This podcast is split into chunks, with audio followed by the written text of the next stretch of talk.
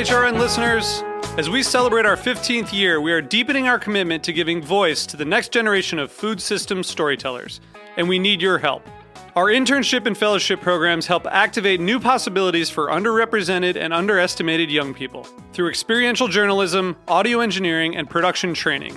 Through these unique programs, HRN helps food equity stewards build essential workforce readiness skills that expand their potential and foster economic mobility. Please consider supporting these critical programs. And with a minimum donation, you can be entered to win a dinner for two at an amazing restaurant in one of eight cities and tickets to a concert at a great venue in one of those cities. We have incredible partners across the country who have donated, as they also share our passion for helping to educate the next generation of food systems storytellers. Check out heritageradionetwork.org slash 15 to donate and enter to win today. That's heritageradionetwork.org slash 15 to donate and enter to win today. And make sure you donate before March 31st. Thank you. HRN is offering complimentary business memberships to 50 Black, Indigenous, people of color owned food businesses this summer. The deadline to apply is July 31st. Each business membership, a $500 value, is an advertising opportunity that will allow businesses disproportionately impacted by COVID 19 to connect with HRN's listening community and promote their work. To apply and review the terms and conditions, go to heritageradionetwork.org/biz. This episode is brought to you by Burlap and Barrel, a public benefit corporation working directly with smallholder spice farmers around the world to source unique, beautiful spices for professional chefs and home cooks.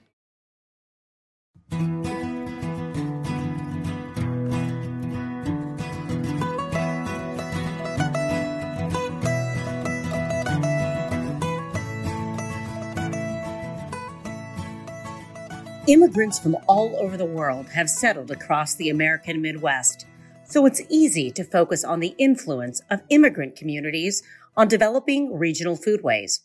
But what about the impact of domestic migration on Midwestern food? On today's show, this is exactly the question we intend to explore. Specifically, we are taking a look at two groups that in some instances actually intersect.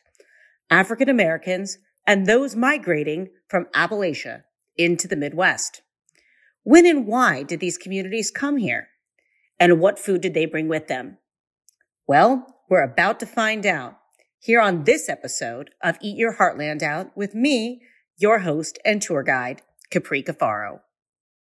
To discuss how African Americans have changed the Midwestern food landscape, I'm joined by Donna Pierce.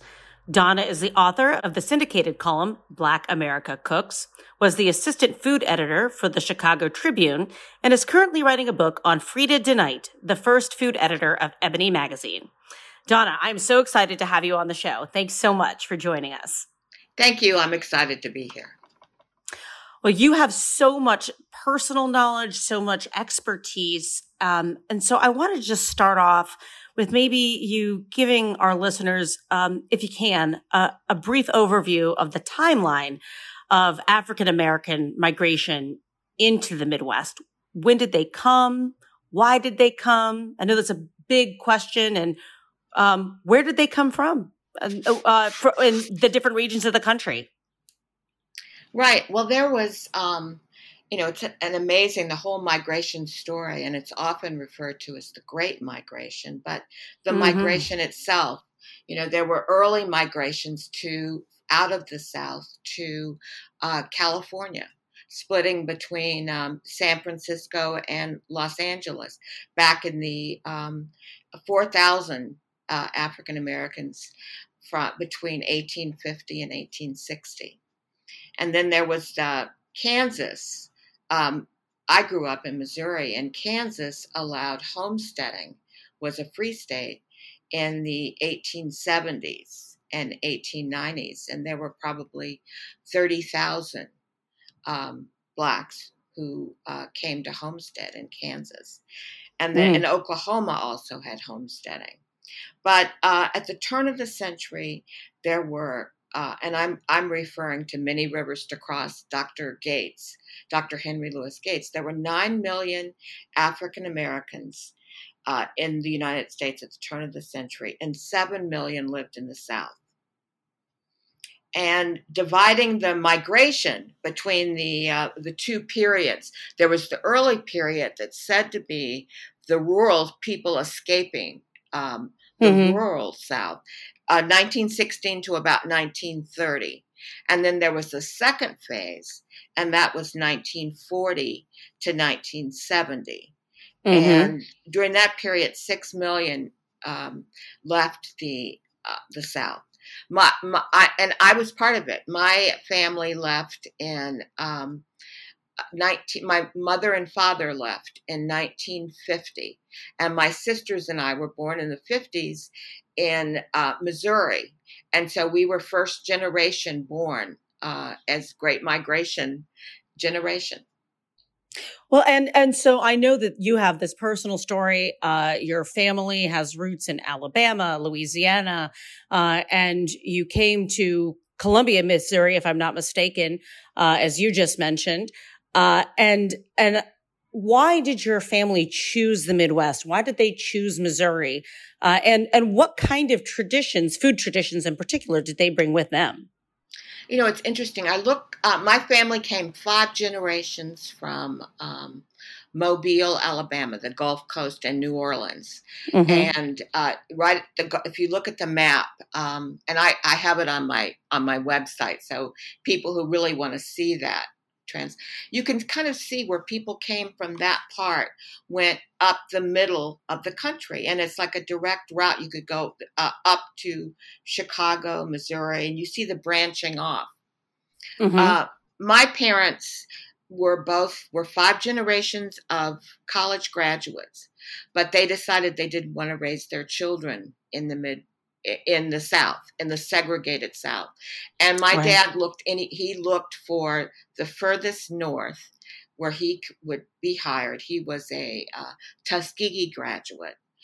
And he looked for furthest north, and that was Poplar Bluff, Missouri. And my son teases me because it's it's this little town very close to the Boot Heel, which is where the little kick boot of Missouri kicks into Arkansas. So mm-hmm. very close to Memphis, very close to Arkansas, but it was Missouri. And my parents, my dad accepted that job, married my mother. My mother was a had gone to Fisk, where her her father and grandfather had gone to Meharry. She had gone to Fisk and then transferred when her father died to Florida A&M, and she had just graduated and they got married and moved right then to Poplar Bluff, Missouri. And they were there for two years and then moved uh, to Dalton, Missouri, which is northern, near Iowa, north of Kansas City, where dad was the last principal of a, a black high school. Um, uh, and when that closed, they moved to Columbia, Missouri. Right. And so, you know, what, what I'm hearing you talk about is um, you know, a history of two things. Um, one is a family that uh, is, you know, middle class, college educated, uh, a story that we don't often hear about. Um, you know, the middle class, the rise of the of the middle class of, of African Americans across the country, um, and that desire to leave the segregated South for a place that would have better opportunity. And in this case, for you, it would be Missouri.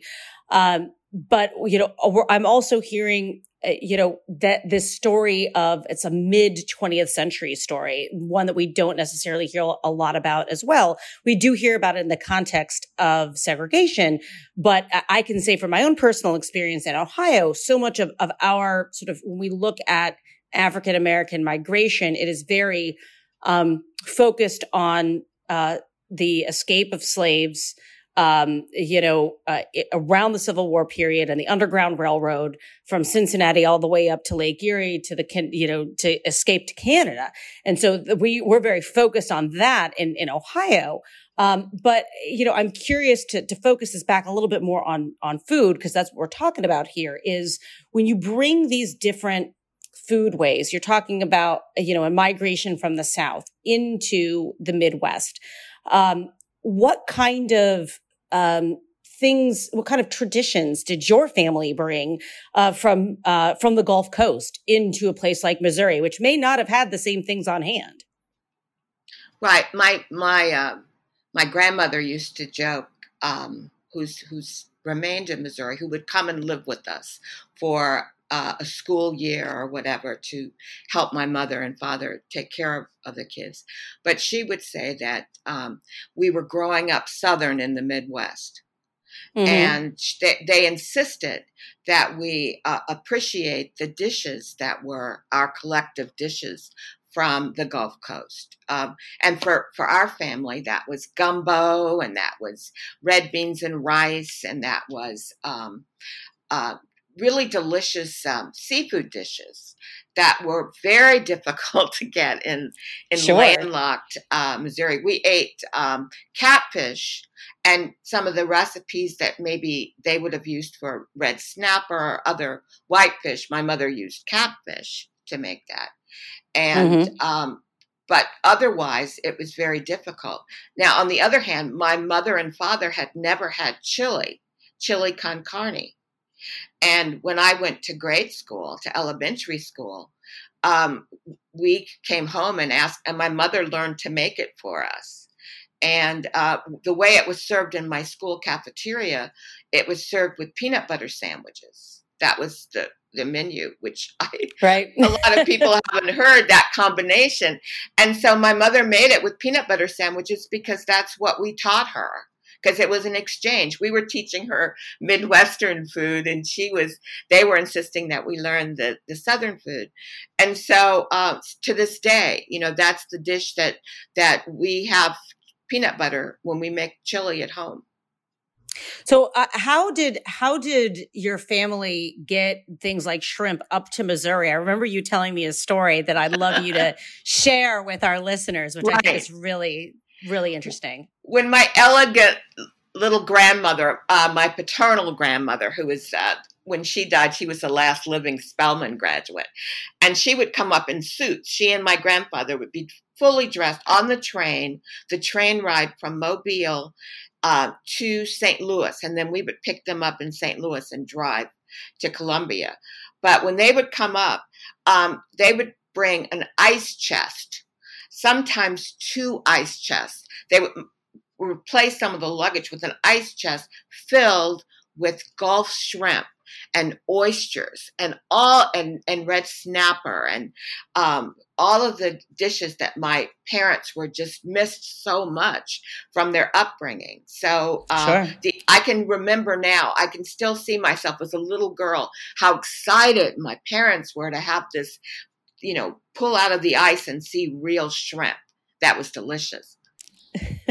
I could I could imagine how excited they they would be because you know food and that's why I love having conversations like this because it reminds us that that food is so much more than just nourishment. It's nourishment for the soul, right? It is it is a way in which people connect to their past. They pass that on to the next generation, um, and and that story, I think, is is just such an incredible snapshot of a time and a place and and the role of food um, in in America at at that time. Um, I I want to ask you a little bit um, you know, your story is very much uh, an interesting vignette of, you know, sort of the larger, um, uh, history of African American migration into the Midwest. Um, but when we think, and again, I'm looking at this through kind of my little corner of the Midwest, uh, which is a little bit more industrial, but, you know, we see, um, you know, African Americans settling in, in urban communities like a Cleveland or Detroit or Chicago, but also in more rural areas as well. Um, maybe it, could you maybe tell us a little bit about how food may differ, if it does, between African Americans that may have settled in an urban center in the Midwest versus uh, a more rural um, community uh, in, throughout the Midwest? Well, there are a couple of things there. You know, one of them is that um, what what you're speaking of and what you learned about and what you saw in school or in your textbooks or in the um, um, kind of the advertising things that were omitted or edited from what was mm-hmm. taught about Black people. Uh, in my textbooks, I didn't see these kinds of things that were the middle class blacks. 10% of the population was middle class who had a different, uh, who perhaps had a, you know, the different background in terms of of menus and whatever. So there was one story that was pretty much told during that time period in all of the textbooks, all of there was nothing on television. You know, there were no black people on television that time. Um, uh, so there was the one lady who would kick in the Jackie Gleason show and she was one oh, of the yes. dancers. And that was the only black person. We would all gather to watch and try to pick her out among the dancers. But so the dishes that we were able, uh, for one thing, it depended on what region that you went to. And right. we visit, vis, visited my cousins in Chicago, at a big, big family in Chicago at that time, which is probably why I think I continued my great migration to come to Chicago, but we would come to visit. And the dishes were traditionally all over the Midwest, uh, Southern dishes that people were adapting based on what was available. I'm a big cookbook collector, and I collect the community cookbooks of the time. I I love community cookbooks. They tell such a good story.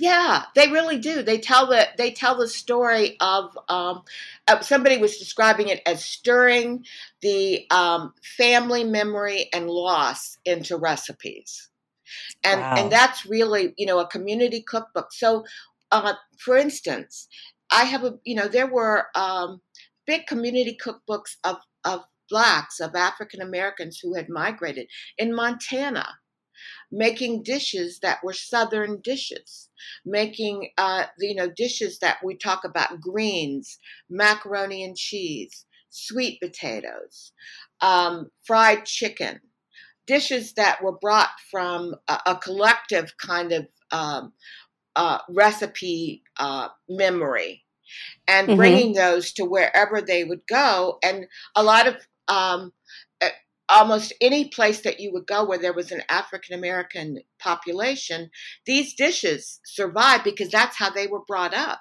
These Southern recipes were brought up to the Midwest from uh, formerly enslaved who came north.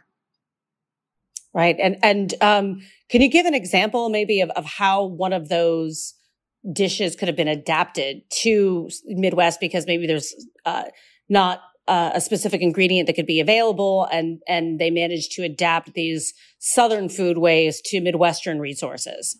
Right. And and also with ingredients yeah that were available. Yeah. for instance um, hot sauce. It was very difficult to find and the only one that that most people could find a lot of people could find especially in smaller uh, Midwestern communities was Tabasco.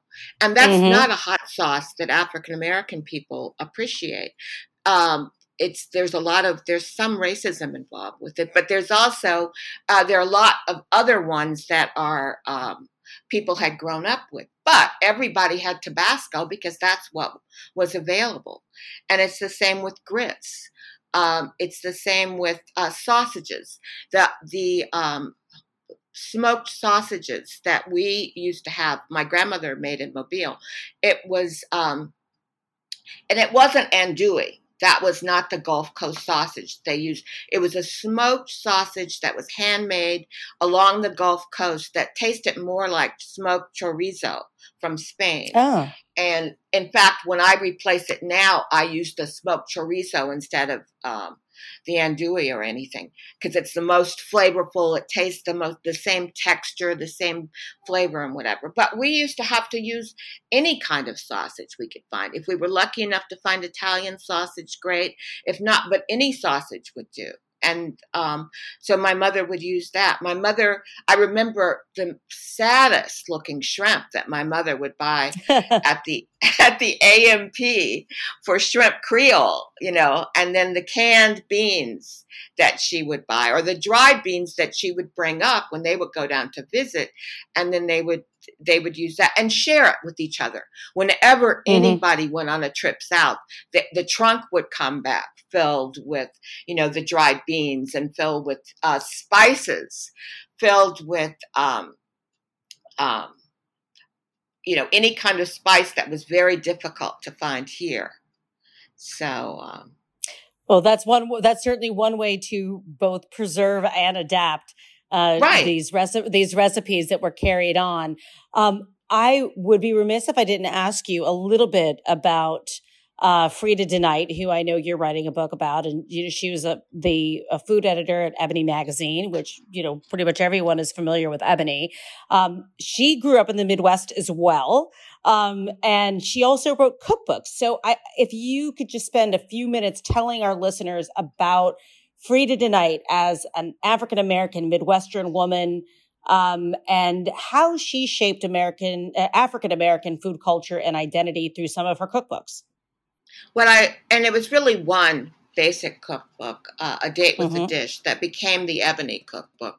But it was the one, her one giant piece of work, and the only one that has. Uh, there are some reproductions now. They're all, but the only the original has this one chapter of amazing uh, recipes that were collected from specific families uh, from the South.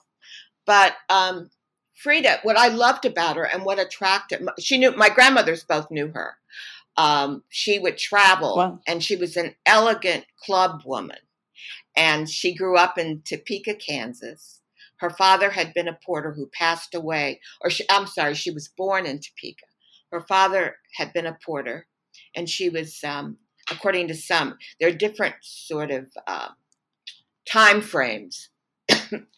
Uh, but when she was about two, and then she and her mother and sister moved to South Dakota, mm. and that's that's where um, some say family friends, others say uncle, and it was her uncle who was from Chicago, was a caterer, and so she moved there, and as a young girl would uh, learn from them. But she came from a very very middle class family she integrated everything she ever knew. So I, as a young girl, I identified with her because my sisters and I integrated our schools.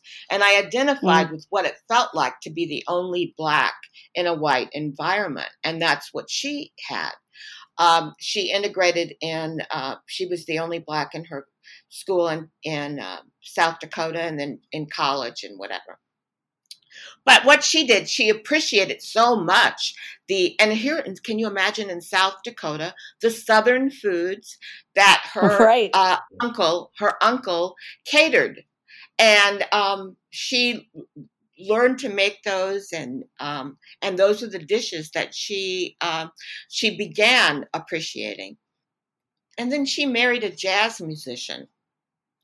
She and um, traveled, moved to New York, I I go when I'm in Manhattan. She's up uh, in Harlem, and uh, I go and stand in front of the apartment. The apartment building's still standing where she used to live. Wow! And just to breathe the air and see what she had. But she moved to Manhattan, and then traveled to um, Europe, uh, and and would live for months at a time. While her husband was a musician at Renee tonight. And so she would go and spend, so she was able to pick up on all the different nuances of recipes and food and always appreciated her native, our cultural cuisine more than, than ever, more than any of them. And, and did, uh, did, if I am mm-hmm. recalling correctly, didn't you, didn't, I think it was her, maybe I'm wrong, but wasn't it uh, Freda DeKnight who um, put forth a cookbook? I think in the in the 1940s um, of um, basically uh, aiming at getting uh, young African American children into the kitchen. Was that was that her? She wrote a book for everybody. Uh, it wasn't for children, but it was. She wrote a book in 1948 called "A Date with a Dish." And what she after all this international exposure and travel and and whatever, she uh, the subtitle was "By Us for Us." There and it is. She talk, yeah, yeah. She talks about how this is this is food by uh, by us as Black people for our black families. At the time, there were, you know, lots of books that were uh, caricatures, the Aunt Jemima kind of caricature mm-hmm. of black cooks. And this, she was really underlining the fact that this was by us um, with um, a seriousness and with a, an appreciation for our culture. And it's for us and for us to pass down. And she traveled around the country, and with, that was her message. She'd speak to women's groups, she'd speak to uh, cultural groups, and she would talk about the importance of us appreciating our recipes and passing them down. One of the things I remember my grandmother wrote down that she had said was that um, when we lose, when we skip one generation of not passing it down, the nuances of that recipe are lost forever.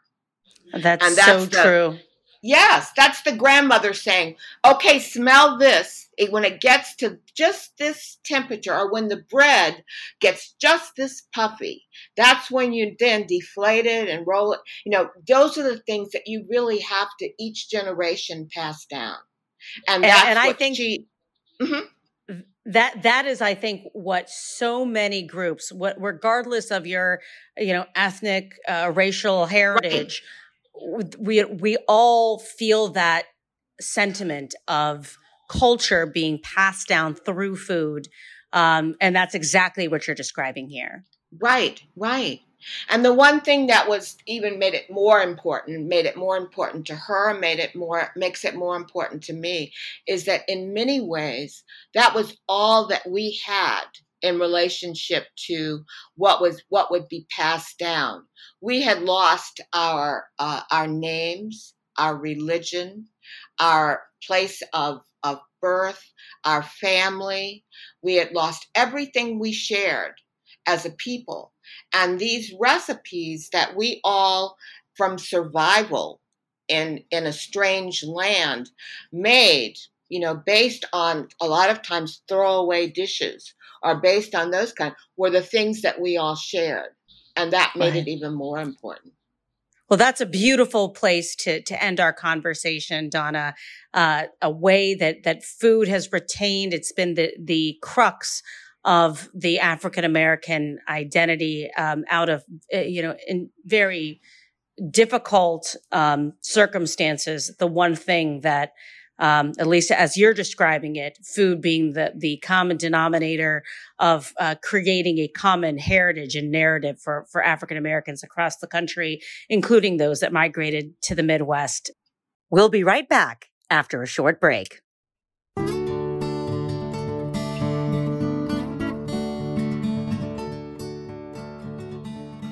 I'm Ethan Frisch, co host of Why Food and co founder of Burlap and Barrel, a public benefit corporation working directly with smallholder spice farmers around the world to source unique, beautiful spices for professional chefs and home cooks. We set our partner farmers up to export their own crops for the first time, and they get access to a whole new market here in the US, and we get access to spices that other companies can't source. We're honored to work with restaurants including 11 Madison Park, Blue Hill, and Chez Panisse, as well as thousands of home cooks across the country. Visit us at burlapandbarrel.com. Welcome back to Eat Your Heartland Out. I'm your host, Capri Cafaro. I want to bring back our last guest, Donna Pierce, to help us connect the African American community with the Appalachian community and how both came to the Midwest. Donna, I know that uh, oftentimes uh, when we think about uh, African American migration, we don't often think that uh, Appalachian communities uh, overlap with African American communities. Maybe you can talk a little bit about uh, that particular community uh, and the foodways it brought into the Midwest. I was on a panel at Southern Foodways several years ago and introduced the poet um, Frank X. Walker and he he has a poetry book. He's a professor now in Kentucky, but he has a poetry book called Affrilachia. And um, it was the first time I'd heard that, and and as I understand it, he is the person who um, who brought that word to us. And it's the idea that that we don't once again in in our books and in our studies learn about all of course there were were african americans in the appalachian regions. And of course it's part of the uh, it was part of the uh, the culture there the food foodways there and the mi- migration there. And and um, I, I had, a list of some of the things that are shared in terms of foodways, but uh, pickling and the canning, uh, the food is that my experience that's from migrants from that area um, ha- would be not as um, spicy as the food and it you know that comes from the different areas when people migrate from where my family came from very very spicy hot food and here not so much. Sometimes i know that there's a, a big discussion about do black people eat cornbread with sugar and very much so, yes, all over the South. But I do know blacks from um, Affrilachia, quote, hand quote, um, that do not.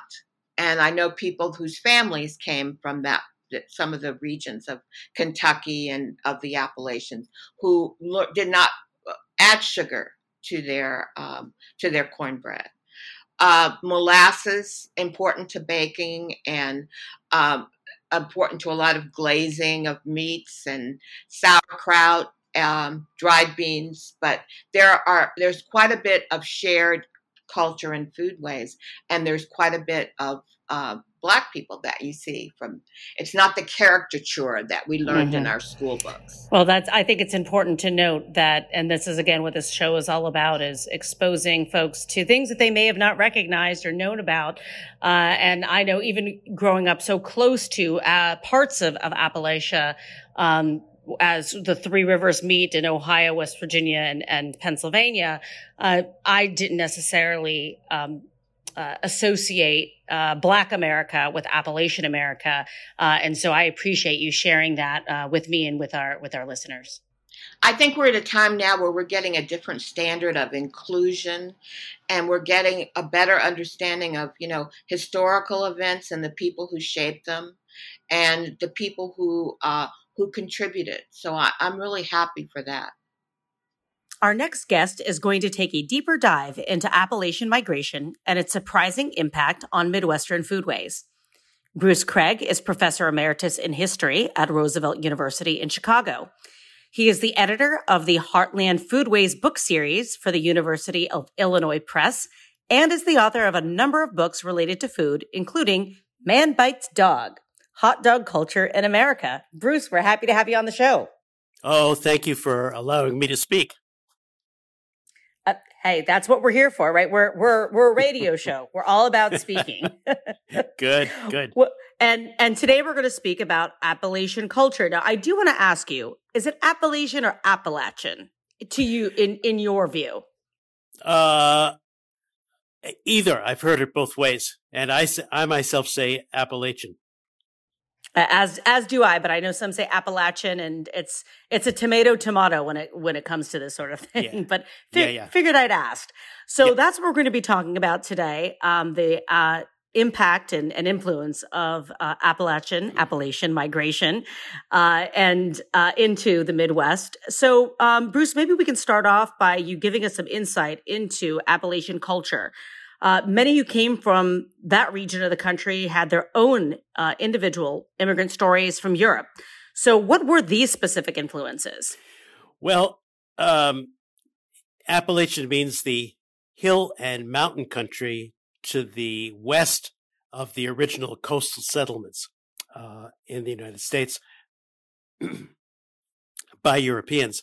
So uh, they're varied the people who moved into the backcountry. But typically, when we think of Appalachians, we think of Scotch Irish and Irish and uh, settlers from New England who moved down there. Um, mm-hmm. For example, uh, Abraham Lincoln's family, which originated in Massachusetts and then moved down to Virginia, and then, like Abraham Lincoln's father, Kentucky, Indiana, Illinois. So uh, it's varied. But right. I think I think in terms of folk culture, and you'll need to talk to the folklorists about this. We tend sure. to think of the uh, North British Scotch Irish. Hmm. And and what kind of food did these groups bring, or as far as um, uh, you know their specific uh, original immigrant culture and how that influenced uh, Appalachian food? Right. Well, as people moved into the back country, they found um, uh, food possibilities, raising food more difficult because they're in mountains and uh, heavily wooded areas. And if you think about what the late 18th and 19th centuries were, they had to cut wood, to cut forests, and then plant their fields. So what planted best was corn, and what they could uh, raise most easily were uh, pigs. So the culture is generally associated with what we call hog and hominy culture. Now that's southern in general, but I think uh, uh, Appalachian food is, uh, is is very much like that. Plus a lot of wild foods.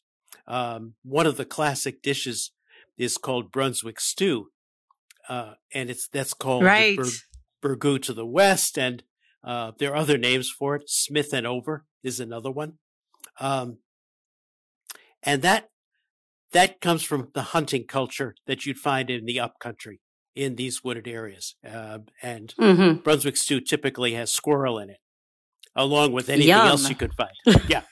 So, right. So well, that's that, that's the kind of food you'll find. Um, uh, uh, biscuits, cornbread, corn-based products, hominy, of course, and mm-hmm. Uh, lots of pigs.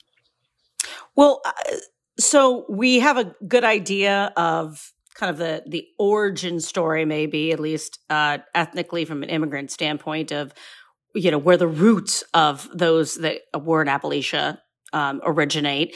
Uh, you've given us a little bit of a taste of what we could find in Appalachian food. We're going to dig into that deeper in a second. But before we get there, um, I'm curious for you to to talk a little bit about how and why and when uh, these individuals started leaving Appalachia and coming into the Midwest. Yeah. Uh, well, they're always looking for land. The story of America is land hunger. And indeed. Uh, yes. And and what they did to the land and often just catastrophic effects. Um, it's an ongoing that's an ongoing thing, by the way, with the Midwest flooding and lots of problems uh, with climate change. Uh, so they, they're looking for better land. Uh, a good example is Abraham Lincoln's family. His father mm-hmm. Uh, moved to Kentucky, where they had great difficulty with uh, land ownership and uh, the the political pro- the documentation of land, who owned it and what. It was complete chaos. Mm. He was so disgusted. Plus, he didn't like slavery that he moved to Indiana. So uh, and he cut the forest and built a little log cabin. And then heard didn't do very well, and then heard that the land in Illinois, central Illinois, uh, was much better. It was the prairie, and he moved there and eventually settled in a place called Coles County, which is in central Illinois. So that's the that's why people moved. Uh, it's why the Midwest was settled. People from right. the New England states, New York, where the land was getting worse, where you couldn't make a profit from raising wheat, which is the prime uh, grain that they wanted, they moved west. And as when the Midwest opened after the Revolutionary War, that's when people began flooding down there and in waves on and on. Uh, I should mention that we immigrants also, newer immigrants, found that the Midwest or heard that the Midwest was really rich land and in particular mm-hmm. Germans, there's a heavy German influence in the early Midwest, which remains in foodways to this day. Sure, and, and we we are gonna have we're gonna we're gonna talk to somebody explicitly about German and Germanic influences on a different episode. Um, yeah. But I do know I think this is important in this context as well, though, to talk a little bit. I think about the German Triangle. Is, is that where you're going with this? Well, yeah, uh, I was going to talk about the differences between German farmers and the uh, native native. I put that in parenthesis, native, because they're not Native Americans.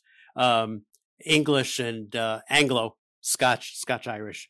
Uh, that, that's important. That's important to this conversation because, as you mentioned, those are the you know ethnic groups, so to speak, the immigrant groups that uh, you know were most frequently associated with the Appalachian communities that we're talking about. So um, I'm all ears. Yeah. Uh, well, they moved through down the river valleys, uh, Germans, and so did the people from Appalachia. Uh, so let me start with the migration route. The Ohio Valley was the highway by which people came from the backcountry in Appalachia down into the Midwest. So the Midwest states like Indiana and Illinois were settled from the bottom up at first. That's where most of the population was. And uh, it's where the National Road, which was begun early on in the 19th century, um, it's now called Route 40, ran th- right through the middle mm-hmm. of central Illinois over to Missouri.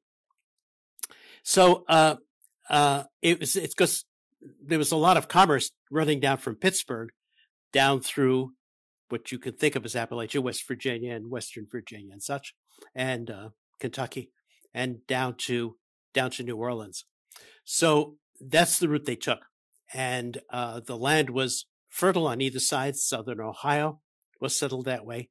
Places like Marietta, Ohio, which became an important yes. entrepot, and and then Cincinnati, which is an early and the leading meat producing city in America before Chicago, and and a, a, a and a whole lot of others uh, moved down that way. Germans came down that route also, and these were early Germans in the ninth, late 18th century. Uh, the big German migration began around 1850, and they could take uh, either the Ohio or the other overland routes, uh, since northern part of the of the Midwest was now being settled was settled along the Great Lakes and uh, other inland routes, and they settled in the interior of the Midwest in very great numbers. Mm-hmm. So interesting, and and so you, are talking a little bit about uh, how these communities um, got there and and their their agricultural practices as well. And so I want to come back to um, uh, Appalachian foods specifically. Um, and you mentioned burgoo and Brunswick stew and these sort of things, but can you maybe give us a, a few more examples of uh, maybe iconic uh, dishes that are associated with Appalachian food? Well, uh, biscuits, um, biscuits and red eye gravy. If this sounds southern what is, to you, what is what is red eye gravy? Red eye gravy is from pork uh, the drippings for, from, pork pork chops. It uh, uh, rather than yeah, it's more pork than beef. Uh, salt pork, for example. Right, uh, going back directly to what you were saying before about you know the ability for them to raise uh, hogs in particular. Yeah, well, uh, because pigs are so smart and adaptable, they can live anywhere. And typically, um, you would just allow your pigs to forage in the woods around your settlement and uh, then harvest them mm-hmm. in December, when which is the standard slaughter time, and then preserve uh, lots of it over the winter. Uh, this, in fact, is was done until mm, the middle of the last century, into the 1950s, and I know families mm. Who did it, and uh, occasionally you'll find people who still do. But that was what farm life was like. Pig slaughter in December, and you put up mm-hmm. meat, you make uh, sausages, uh, you put them in crocks, cover them with lard, and uh, you, they'll keep over the winter. Uh, also, mm. smoked hams. Virginia is famous mm-hmm. for those, as you know, but that right. was done. It was done everywhere, and so they uh, uh, uh, uh, ate everything lard, uh, lard for baking, and then uh, frying lard was common. In fact, lard is the shortening and grease, cooking grease of choice in in the South. In fact, all over America, but especially the South and Appalachia. They ate a, and ate a lot of wild game. For example, raccoon and possum mm-hmm. were common, and uh, and still are in the early days when there were still bison left. Bison, uh, mm-hmm. venison, uh, for meats, uh, a lot of wild berries and uh, and other plants, Jerusalem artichokes, for example, dandelion greens, um, uh, uh, and and and mushrooms naturally, but right that culture of gathering foods uh, still exists to some degree in uh, rural America, in the rural parts of Illinois, and certainly in Appalachia. And there are just a great number. Well, it's of, it's it, there are a great number of wild plants that that that they ate. Right. Well, it sounds like the the Appalachian foodways uh, that that ultimately were transferred into to the Midwest were very informed by, um, you know, really making the most of and being resourceful with what's yes. potentially at hand, and yes. then also making sure that that there was not waste. I mean, it sounds like they're really utilizing everything that they can, you know, get their hands on, and they're not going to waste any aspect of something that may be able to be consumed. Um, Correct. And because of, you know, uh, frankly, the, the economic situation, uh, you know, in, in Appalachia, and, and I'm sure, um, that also informed their, their views as, as Appalachians migrated west for, for land, but also, you know, part of that being hopeful for, for newer economic opportunity too. Yes, exactly. Um, uh, uh, and this there's a bifurcation of uh, foodways between Northerners and uh, people who, and moneyed people who were better, richer farmers and the very poor, and that remained mm-hmm. until World War II. In fact, it still remains for some de- to some degree, as you know. Mm-hmm. a difference sure. between uh, what poor folks eat and what uh, the people with money eat. Uh, so the the poor uh, I'm speaking to you from Southern Illinois, which is where uh, this the uh, Southern foodways, the Appalachian foodways, and Northern foodways meet.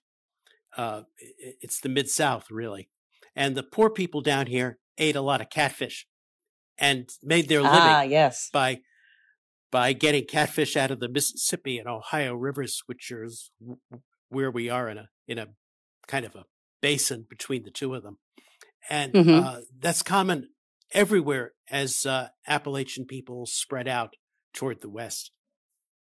So you're right. Uh, uh preserving as much food as possible. Um, many of them are hungry. Uh, in hard times, they were then, and this still exists now. Right. Very, very interesting. And this is why I'm so fascinated and wanted to make sure that you know, we covered an area that maybe not a lot of people talk about, um, not only domestic migration and its impacts on, uh, you know, sort of the evolution of regional foodways across the United States, but but particularly Appalachian culture and food, which you know is is oftentimes overlooked. Um, but I I want to ask you one final question because I know in some of our previous conversations you told me about a cookbook that actually focused on this Appalachian food uh, in part of the Midwest. Maybe you can tell us a little bit more about that cookbook and, and what we could find in it if we could get our hands on it. Right. Well, there was a the only historic cookbook for that I know of in this part of the country, and I'm talking again about Southern Illinois, which is really interesting, is written by um, Helen Walker Linsenmeyer, and uh, it was published in 1976 and republished um, it, called Cook, Cooking Plain Illinois Country Style uh, by Southern Illinois mm-hmm. University Press. It's not it's not expensive. You can get it on online. Uh, I did a, a, new edition of it and put a foreword in. Uh, and this this is kind of a family history of uh, the Walker family in against Southern Illinois, which is a mixture of Appalachian, Anglo, and German. So in it, you'll find fried squirrel, squirrel stew, lots of wild greens and what to make of them, but also with Lebkuchen and Pfeffernuss. What is what are German, either of those things? well, there wherever you find German communities, and there are plenty of them around here. We're near St. Louis, which and there are German settlements, which are still pretty German. Whenever you look at their cookbooks, there those are two paradigmatic foods that you'll find: uh, baked goods, Lebkuchen, which is uh, rolled out and put in a press. It's a cookie, and Pfeffernuss, which is a kind of cookie also, both made for holidays. And those are they're there, and so they're in Helen Walker Linsenmeyer's book as well. This is a fascinating book, and I urge uh, readers to have a look at it. Uh, she was a very fine cookbook writer. If you want a, a snapshot of what uh, a not often looked at part of the country looks like. Well, that's well, that's exactly what we're trying to do on this show is bring, uh, you know, a different narrative, a different perspective, uh, and um, you know expose uh, listeners to things that they may have not necessarily thought about, heard about, read about, or listened about, uh, you know, in in another context. So. Um, Bruce Kraig, I'm very thankful for you uh, joining us today and sharing your insights and your expertise on this little uh, known area of uh, Appalachian foodways in the Midwest. Thank you. Thank you. Eat Your Heartland Out is powered by Simplecast. Thanks for listening to Heritage Radio Network, food radio supported by you. For our freshest content, subscribe to our newsletter. Enter your email at the bottom of our website, heritageradionetwork.org. Connect with us on Instagram and Twitter at heritage underscore radio. You can also find us at facebook.com slash heritage radio network. Heritage Radio Network is a nonprofit organization driving conversations to make the world a better, fairer, more delicious place. And we couldn't do it without support from listeners like you. Want to be a part of the food world's most innovative community? Subscribe to the shows you like, tell your friends, and please join the HRN family by becoming a member. Just click on the beating heart at the top right of our homepage. Thanks for listening.